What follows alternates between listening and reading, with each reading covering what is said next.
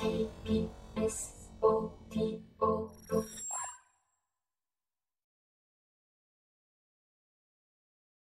나는 아니다.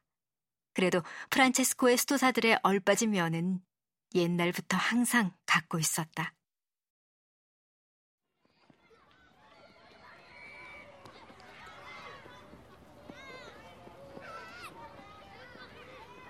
어렸을 때 나는 볼티모어의 길고 뜨거운 여름 더위를 막으려고 머리에 속옷을 얹고 다니곤 했다. 어쩌면 그것은 내 나름대로 세상을 뒤집어 엎으려는 시도였는지도 모른다. 프란체스코가 그랬던 것처럼. 아니면 그저 숨이 막힐 것 같은 8월의 권태를 물리쳐줄 무언가를 뭐라도 좋으니까 필사적으로 찾아 헤맸던 것일 수도 있다. 어느 쪽이든 그 방법은 효과가 있었다. 나는 기분이 좋아지고 기운이 났다. 당연히 동네 아이들은 이렇게 외쳐댔다. 엄마, 아빠, 에릭이 또 머리에 속옷을 썼어요. 이 말을 할 때 아이들의 목소리에는 항상 충격과 안도가 섞여 있었다. 마치 속옷을 뒤집어 쓴 내 머리가 계절의 흐름을 알려주기라도 하는 것 같았다. 아이들의 목소리에는 또한 스스로 놀림감이 되는 것 좀 아무렇지도 않게 생각하는 내게 남몰래 감탄하는 기색도 있었다. 13세기 아시시의 독선적인 사람들도 젊은 프란체스코가 예를 들어 알몸으로 눈밭을 굴렀을 때 비슷한 반응을 보였을 것이다. 프란체스코가 하느님의 사랑으로 가득했던 반면 내게는 성마른 괴상함이 가득했던 것은 사실이다. 하지만 종교적인 충동이란 원래 이렇게 시작하는 법이다. 사소하지만 제정신이 아닌 짓으로. 이런 시작을 통해 나중에 성자의 반열에 오를 수도 있고, 그렇지 않을 수도 있다. 차이점을 꼽는다면 물론 프란체스코는 자신의 광기를 행동으로 전환시켜 뭔가 유용한 일을 해낸 반면 나는 머리에 속옷을 쓰는 수준에서 그다지 나아가지 못했다는 점이다.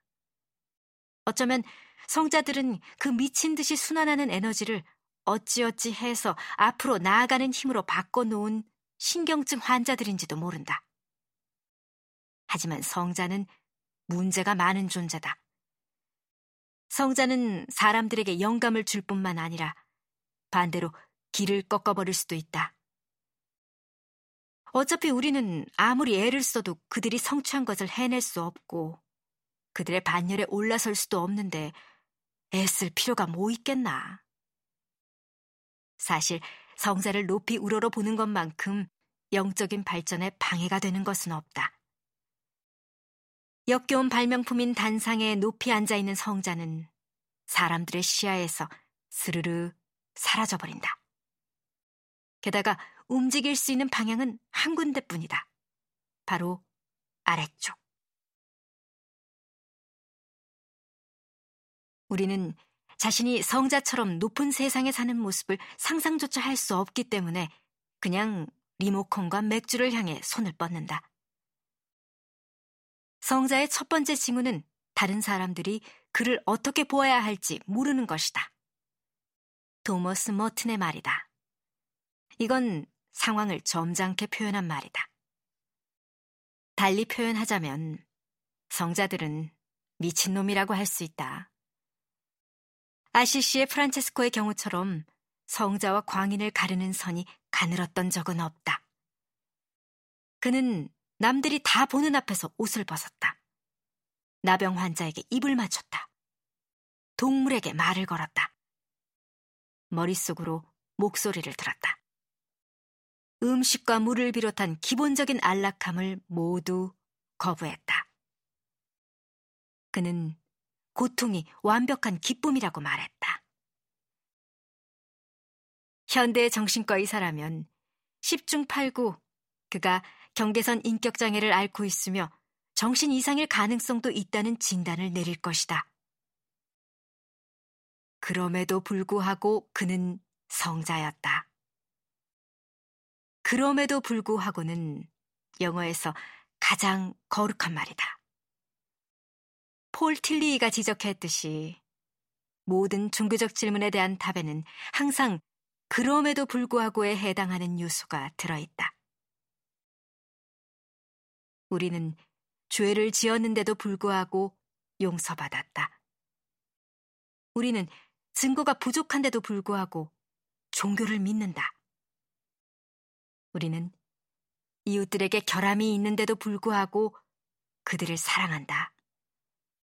좀 더 근본적인 차원으로 들어가 보면 우리는 필연적으로 죽음이 다가오고 있는데도 불구하고 매일 아침 침대에서 일어난다.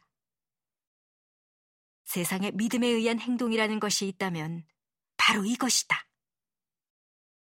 그렇기 때문에와 그럼에도 불구하고 사이에는 엄청난 틈이 있다. 그리고 그 틈이 바로 차갑고 이성적인 삶과 믿음의 삶을 갈라놓는다.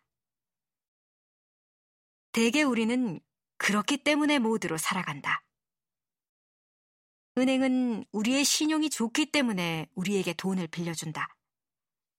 직장에서는 우리가 최소한의 직무를 수행하기 때문에 봉급을 준다. 경제 생활은 그렇기 때문에 전적으로 의지하고 있다. 하지만 종교 생활은 그럼에도 불구하고 모두로 움직인다.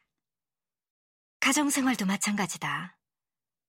우리가 아이들을 사랑하는 것은 아이들이 착하고 사회적으로 성공을 거뒀기 때문이 아니다. 아이들이 성공을 거뒀든 아니든 그럼에도 불구하고 우리는 아이들을 사랑한다. 아이들이 무슨 행동을 하든 그럼에도 불구하고 우리는 아이들을 사랑한다. 그럼에도 불구하고는 비용 편익 분석을 조롱거리로 만든다. 그럼에도 불구하고는 전혀 말이 안 되는데도 바로 그 이유 때문에 우리에게 필요하다.